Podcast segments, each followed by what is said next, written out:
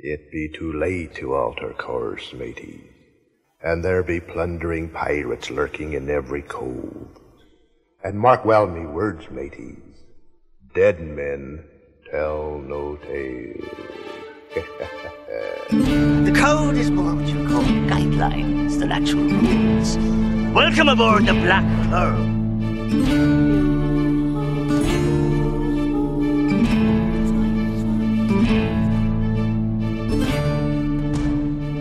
Welcome to the Pirates of the Caribbean Minute, a daily podcast where we analyze, scrutinize, and plunder the Pirates of the Caribbean films, one blimey minute at a time. I'm Scott Artist from ScottArtist.com.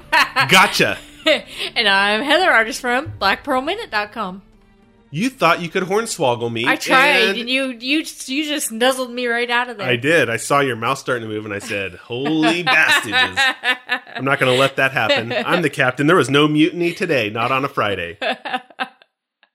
Fridays are great days for mutinies. That's what they say, but I haven't seen it yet, and I didn't want to partake in such a heinous act.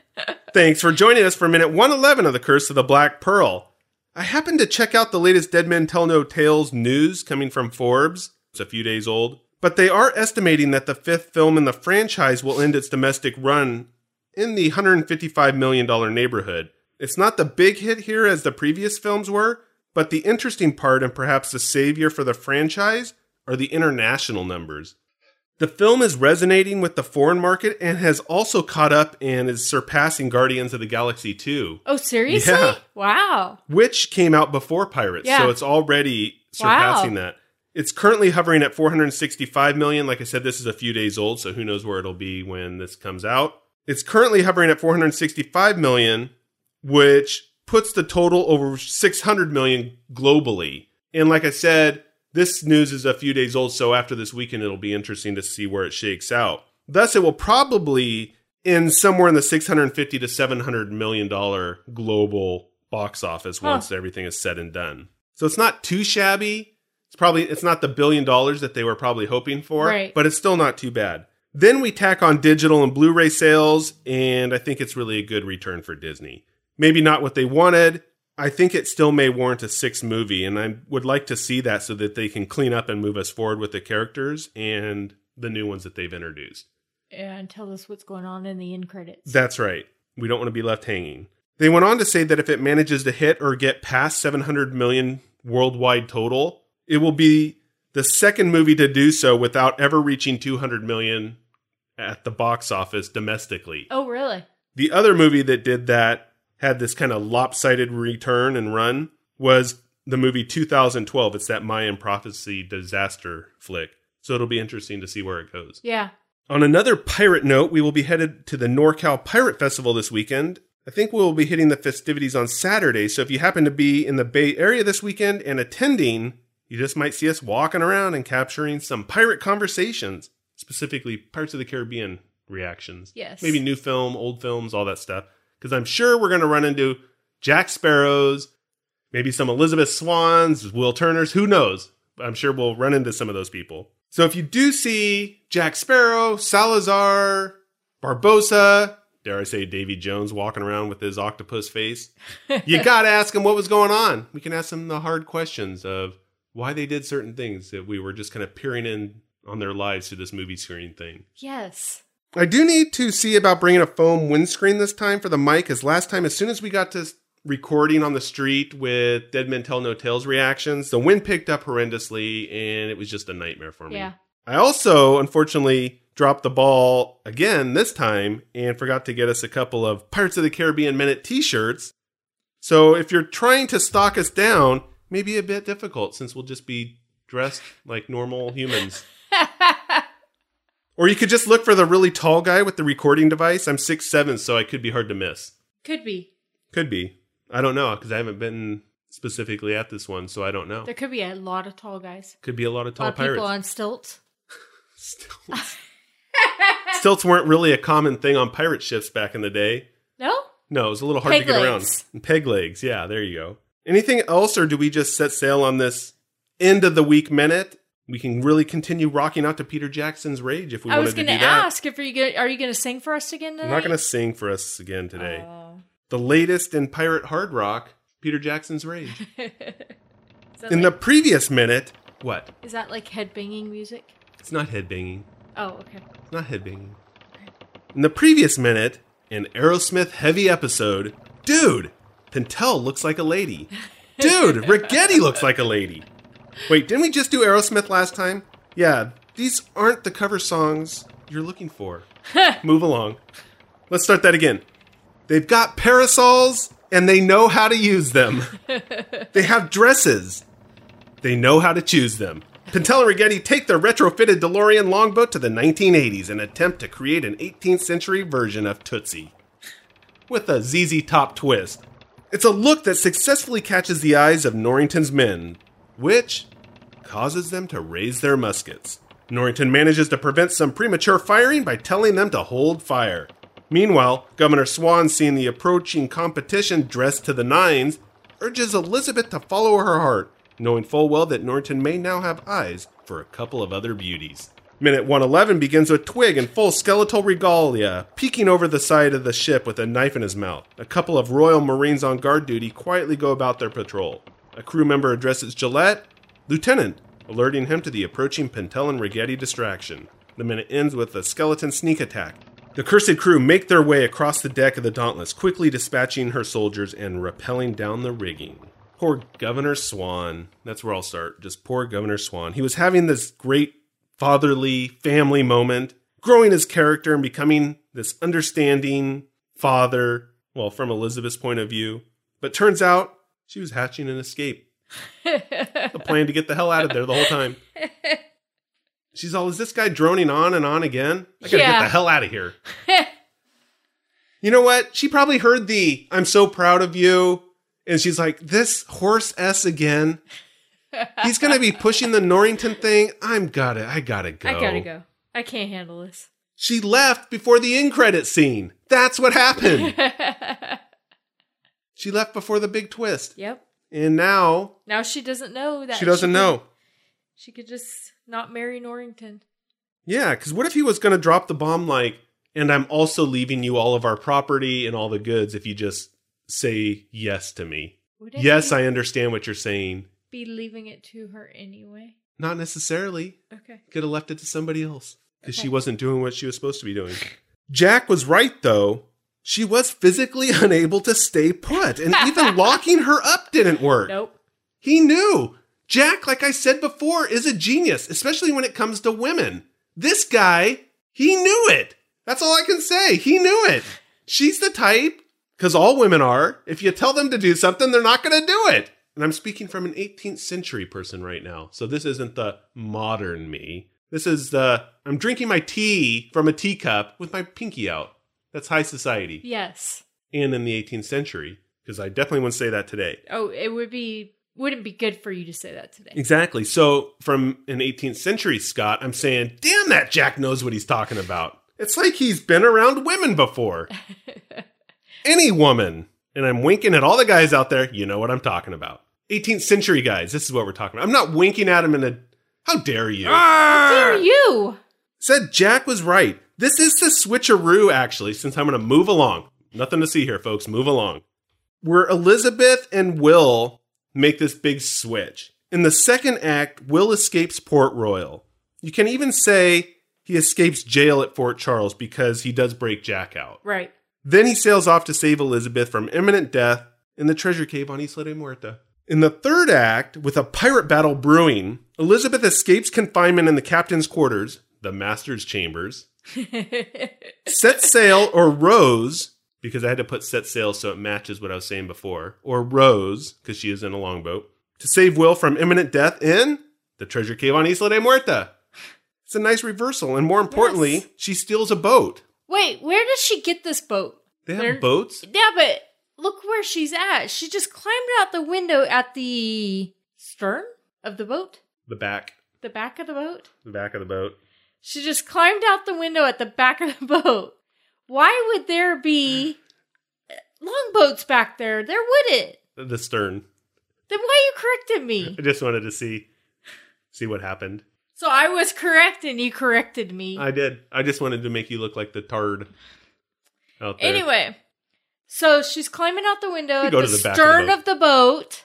Okay. Why would there be The any? bow and the stern. Got it. Why would there be any longboats back there? That's a good question, and I didn't think of that. And now I'm a little sad because, for one thing, there's a lot of longboats that are already been deployed because Norrington and his men are all in it for the ambush. Right. This one here seems to be at the back, and now I don't recall if they had one dragging behind. Some I've seen some where they kind of dragging them behind, but usually there's a reason that they're doing that. That's a good question. I, I don't know why it was back there because that's not a point of entry. It's like Gillette telling the guys coming back, "No, don't come to the side where you can climb up easy with the ladders and all that. Go to the back where you have to use some kind of ropes Rigging. and rigging to actually rappel up and Right. climb up the rudder and Unless rudder chains and all that. just like climbing up the stern of this boat They do. of the ship. yeah, I mean, Jack point. and Will did it, that is a good point. I don't know where but that came from. to why why have why was there a boat back there for her? What? Okay, this is now what we're guessing is that she's like, "Hey, boys," and a couple of the soldiers are like, "Oh, oh," and so they bring a boat around, and then she just kicks them out, okay, and then she sails on her way, rows on her way, I should say. okay, we'll we'll go that way. That sounds good Yeah, it is interesting because that boat just really appeared out of nowhere then for her because it wouldn't be back there. There's no, reason for yeah, it to it be wouldn't back, be back there. there. I'm trying to think now. I don't remember seeing it back there. We don't get a good shot.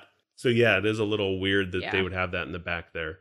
Yeah, And unless she like climbed out and then skimmied along the side of the ship and then got into one of the longboats on the side. the longboat but from what we're seeing is she the makeshift rope. rope is hanging down. She's right there and, Yeah. and rowing away. Yeah, Yeah. that's a good point. So it's like she went from the rope into this longboat. But the longboat wouldn't be there because it could get crushed in the. Well, that's not. I mean, they're anchored. They would move it. So maybe it's just out there, sitting there. Hey, Elizabeth! I got your escape here. Yeah, that I can't explain.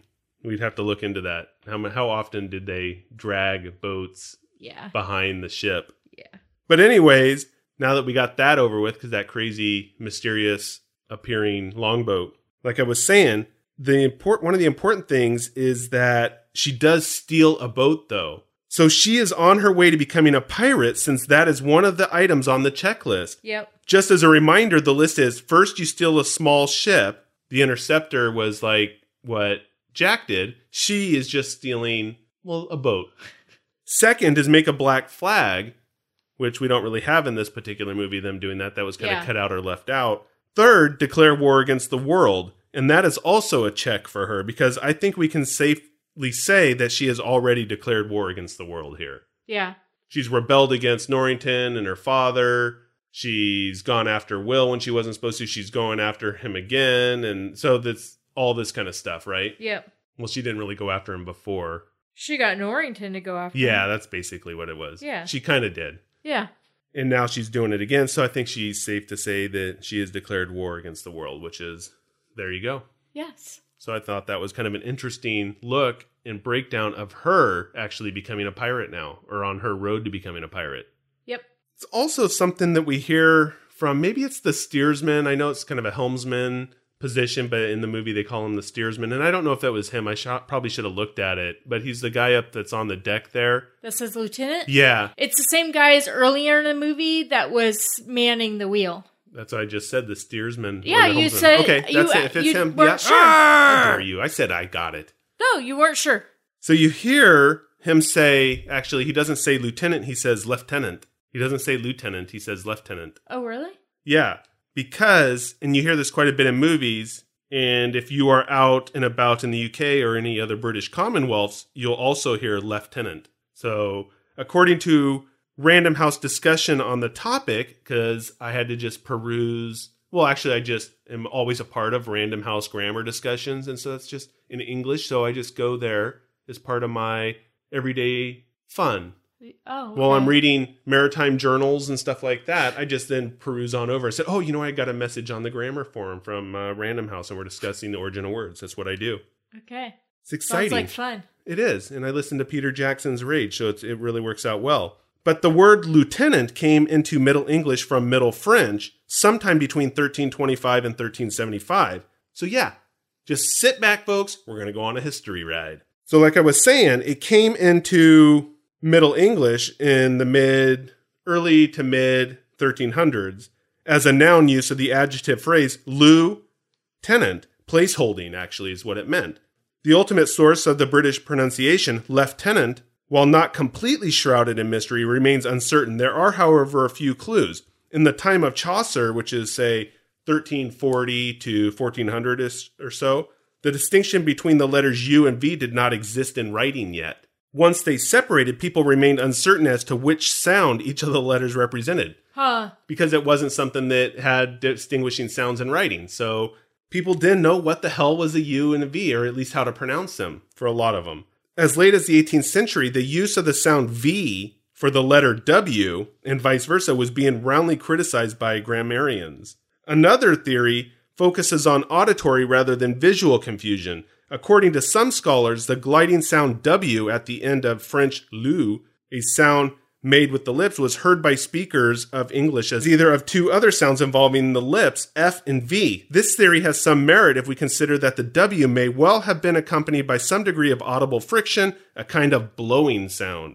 In any case, the pronunciation with V and F are reflected in various 14th century English spellings of lieutenant. So, yay for Grammar 101. You have lieutenant, and they still actually use that today. Really? Yeah, there is some changing happening, but in British kind of Commonwealths and the UK, lieutenant is still how they, even though it's spelled lieutenant, Yeah. we would say that, it actually is pronounced in how they say it lieutenant. So Wow. that's why we get it here a little authenticity Well, from our English forefathers on the HMS Dauntless. very cool. That's what I thought. And then I was probably wrong, as everybody's like, Jesus, grammar. So you'll hear it. You can hear it in a lot of movies. You'll hear them say lieutenant.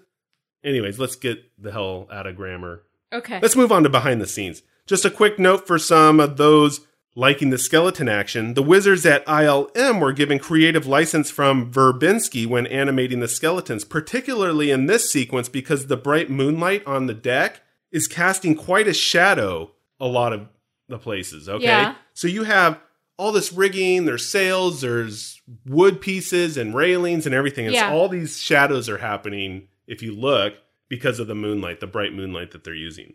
There's so much rope and this other par- paraphernalia, and it's throwing shadows on the actors too. But when adding the skeleton effects, it would have been almost like this incredible giant chore to go in and cast a shadow or animate a shadow on everybody that would move Oh, and yeah. stuff across their faces and their bodies Yeah. as they were running along. So, well, just this big nightmare that would have been created and probably really expensive to replicate to go in and start to make all that happen. Right. So Verbinski took the creative license to forego the tediousness of adding shadows. We have a shadow immune cursed crew running on the deck, so you don't see the shadows passing on. But on the human actors, you see it, but not on the animated skeletons. You don't typically see. Maybe it's just part of the curse. so, they're like You vampires. don't get shadows on you. they, they can't see themselves in mirrors either. exactly. That's possible. Like the previous minute, there's also a great camera angle technique employed here. The skeletons are running across the deck of the Dauntless and taking out the soldiers along the way. Yeah. For much of that silent attack that we're seeing, which, by the way, they had a lot of cracking bones when they're underwater, yet on the top of the deck, not so much cracking bones. They were all um They were all lubed up by that Yeah, point. exactly. Yeah, that's where I was going with that. So the salt water really got in there and lubed up their Yeah. cracking noises. So, So, then now they, they, can didn't move. crack anymore when they got on the ship. Yeah, ship. so that was something. I did like the sound effects, and I mentioned this yesterday that it was kind of cool to hear all that. But now on the deck, when they're moving silently across, they are pretty agile and silent for skeleton guys. I guys. think they they were moving so neat like. I know that's what It, I was. it was saying. almost like they were floating across Yeah, it was pretty the cool ship. effect. It was really neat. Yeah. So for much of this silent attack, we are following along kind of at that knee level, Yeah.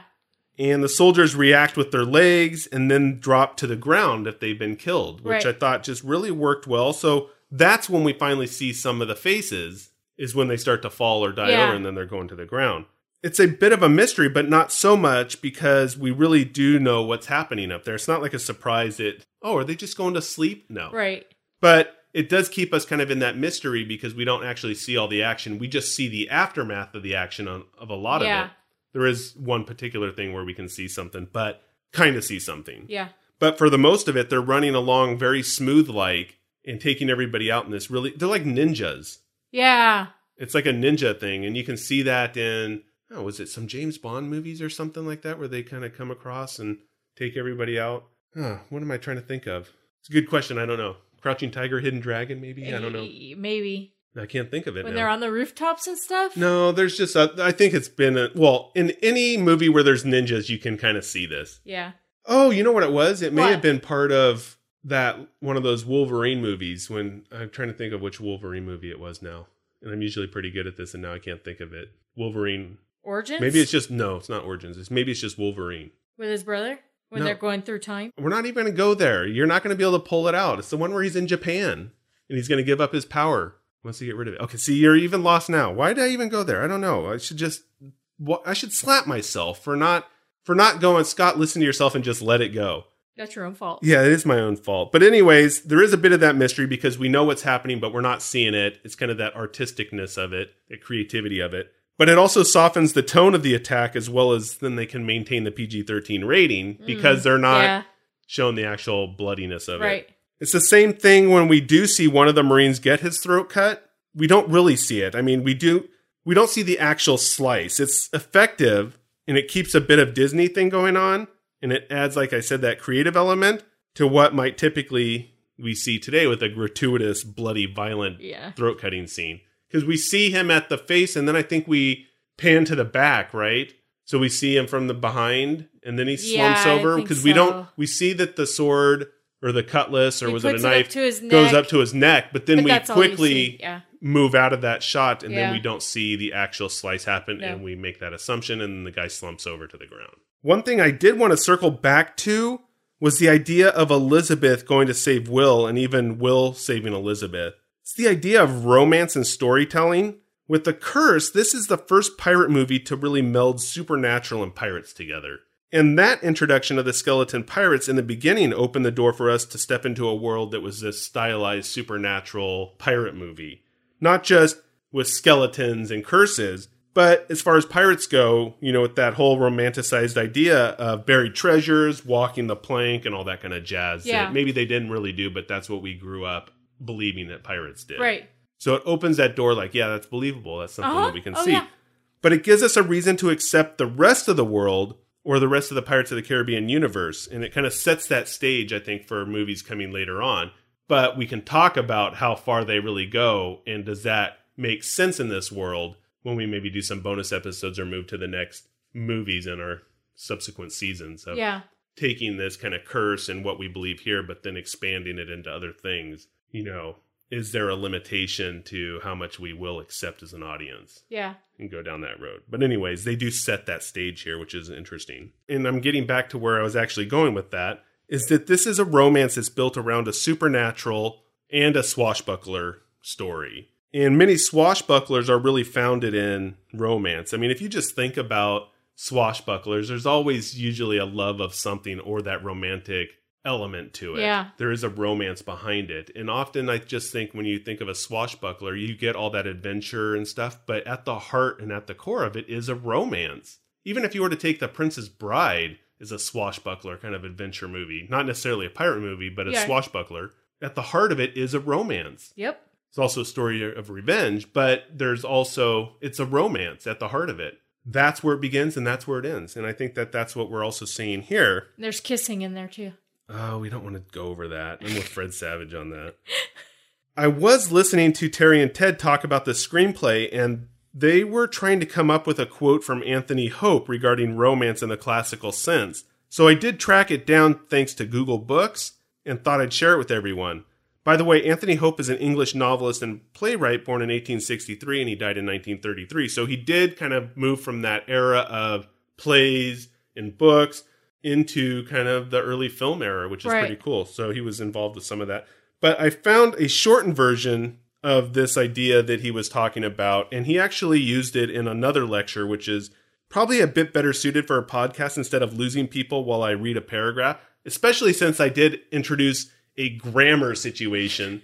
I figured, why start to read a giant paragraph on romance and breaking it down? Because then everybody go, oh my God, romance and now uh, grammar in one episode? That's just ridiculous. So, yeah, I found a different one that's a bunch smaller by the same guy, relays the same information, just like the uh, cliff notes of it. So I thought that would be better. Awesome. So I think it does a great job, really, of summing up what we get with Pirates of the Caribbean, specifically with the connection between Will and Elizabeth and their triumphs and their adventure.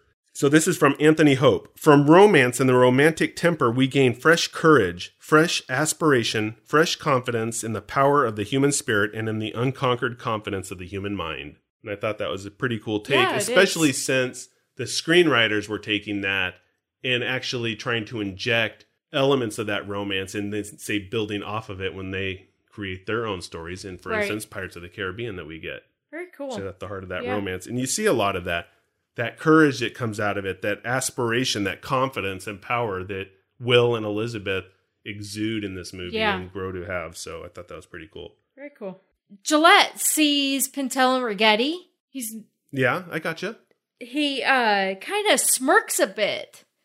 And Pintel and Ragetti are kind of out there going, woohoo, Yeah. you know. I find it interesting that nobody seems concerned that there's these two women rowing in the middle of nowhere at night, to what they think are women, rowing in the middle of nowhere at night. I mean, they're by this island that's nobody knows about, nobody can find. You know, I agree. And I would think this just isn't realistic. But then I go, wait a second. Those idiot Trojans brought in that Greek horse and let everybody spill out. So there is a precedence for for dumbness of letting something like this happen. it's true. There is Very that true. precedent that's been set like, well, why don't we just wheel this large thing inside our walls? Because nobody's like questioning that. Why are They didn't question it then with the horse. yeah. Like, wow, It was a nice gift. little gift they gave us. And oh, we're dead. yeah, So that's what's happening here. So I think that's almost like a spitting image of what happened with that. As much as we would say that's not something that would really happen. yeah, And maybe Norrington or Gillette should have had their guns drawn on this and really been looking at this situation. The era dictated honor for women and kind of that chivalry yeah, and we already know that they're kind of prone to being taken advantage of or having the wool pulled over their eyes on some stuff. They're a little too trusting of that. But the last thing they probably wanted to do was start firing shots off, and then they find out that there were women prisoners out there and they were let go or something like that. yeah. That's the only thing I can think of. Okay. But yeah, they should definitely have said, don't come any closer. We're going to send some people out to check you out. Yeah, At least do something like that. Something. I mean, I can see anything. Norrington in the previous minute because he doesn't want to blow the cover. You're right. But Gillette should be like, okay, somebody, wait, where's the longboat? Who took the longboat? The last of the longboats. Elizabeth's rowing away. So that's probably what happened. he didn't have a longboat to go after. He's like, we would norm- normal protocol states that we would send somebody out there to greet these weirdos that are rowing at night on this uncharted island. Yeah, But we have no more longboats, so, we got to let them that, row up. that must be why he just kind of let it go. exactly. So do you have anything else? No, that's it. I think it's time for really bad eggs, and that's the weekly segment where we highlight our two favorite lines over the last five minutes. Well, the week, same thing. So, what do you have, Heather? I'm gonna go with Ragetti. Ooh. Yeah, exactly. Good Ragetti. this is what the Greeks done at Troy, except they was in a horse instead of dresses, wooden horse. So you went for the comedy, which is actually interesting because it has more meaning because we were just talking about Right. with that particular thing. But I also think that it's maybe symbolic of well, it's the whole idea that you can't judge a book by its cover kind of deal. Yeah, or that there's a surprise waiting in store or something to that effect. And that's what we're getting with this whole particular thing. Elizabeth is kind of sneaking out yeah, and doing her thing. Jack has his ulterior motives going on. Will is now part of that, but he has his hidden agenda and motives. Barbossa sends his crew on a walkabout as opposed to going on the boats. Yeah. So they're all kind of, and I can step back again before I say finish that thought. And even Norrington is ambushing it instead of being on the boat like Jack really wanted to have all these plans. So everybody is doing something different and has this hidden agenda, doing this whole plan that's a little bit hidden from somebody else. right. And that's what the kind of Trojan horse thing Yeah, symbolized is that was a whole different plan, a hidden agenda. and sneaking past the guards, if you will. Right. And that's what we're seeing with everybody else. Everybody else is, has their own Trojan horse right now, which is, I think, kind of a cool symbol of Yeah. where that line goes Yep. beyond just Ragetti being happy that he's in a dress. Well, yeah, I just think Ragetti's just kind of giddy that they're out rowing on this boat all dressed up, all pretty, with his little parasol and his fan he's fanning himself with. And You didn't care about symbolism. You just liked the Ragetti thing. That's all. You just like the Ragetti comedy. Oh, symbolism's good. yeah, you rolled your eyes. I did not. You rolled your eyes. How dare you? Mine actually comes from last minute, and it's Governor Swann, and he says, Couldn't be more proud of you. But you know, even a good decision, if made for the wrong reasons, can be a wrong decision. And we went over this quite a bit, so I'm not going to really get back into it, but it really was a defining moment for Governor Swann. His character arc kind of makes this transition, this evolution from being that governor, that high class, that society type, to what is really at his core a father and looking out for her best interest. Even though he has been looking out for her best interest before, he is now offering her some of those reins that maybe he hasn't loosened up on before right. because he almost lost her. And I think it's also just good advice for anybody. Not everybody, I should say. Anybody should take it as advice, but not everybody can implement it. It just depends on the person. Yeah. But it's the idea that sometimes you have to take a risk. It doesn't always pay off, but you may regret not taking that risk Right. at some point or giving it a shot. Yeah. And sometimes that is something that people need to make peace with. If can I make this happen or can I not make it happen? You'll never know unless you try. right. And I think that's what he's kind of saying there. And I think everybody can read into it what they want or how that applies to their own lives, whether it's something small or something big. But it's if it, there is grounds for not making a stupid mistake, say, if there is that chance that something can work and you want to give it a shot, then he's saying, like, go for it and I'll support you with that. Yeah. But be prepared. It may not always work out how you want, but I think that's what it is. And so that's why I like it. And I think it has a lot of meaning for a lot of people out there. yeah. You got a little heavy at the end of this minute. I did. Damn it. That's two in a row. Damn it to hell. Yeah. You know, we could have ended on some. Oh man, there was just nothing to end on. You know, if only the throat slicing just happened at the end, I could have. Because I don't want to leave you guys going to at the end of the night here going, "Oh, did he really end on that?" When we could have just ended on good old fashioned skeleton throat slicing. But no, the minute didn't end that way, and I'm sorry. I really do apologize for that. Are you ready to get the hell out of here? Let's go get some grog. I say, let's do it. We'll be back on Monday with minute 112 of The Curse of the Black Pearl on the Pirates of the Caribbean Minute. Until then, let's keep the horn swoggling to a minimum. Heather! Heather! Blimey, she always disappears right after the show. Get me my grog, she says. Probably at the Faithful Bride Tavern. Again. Heather, are you in there? Bring me my grog, you scurvy barkeep. Mother's love, what are you doing in here? You always take off before telling everyone where they can find us, where the after party is, and how their voicemail may be featured on the show. So get on with it, savvy? I'm disinclined to acquiesce to your request. That means no. I know what it means. It means you're getting another rum, and I'm thanking the listeners. Thanks for listening, Scallywags. If you like the show, give us a review on iTunes. It helps us out, and we'd greatly appreciate it. Have a question or comment? Give us a call at 8637 Pirate. We just might feature your voicemail on the show. You can also give us a shout at podcast at blackpearlminute.com. And don't forget to join the post episode brawls on Facebook, our Facebook listeners group, and on Twitter. If you're interested in best of clips, you can find us on SoundCloud. All the links are on blackpearlminute.com. It's that easy. Now get out of here, you filthy bilge rats.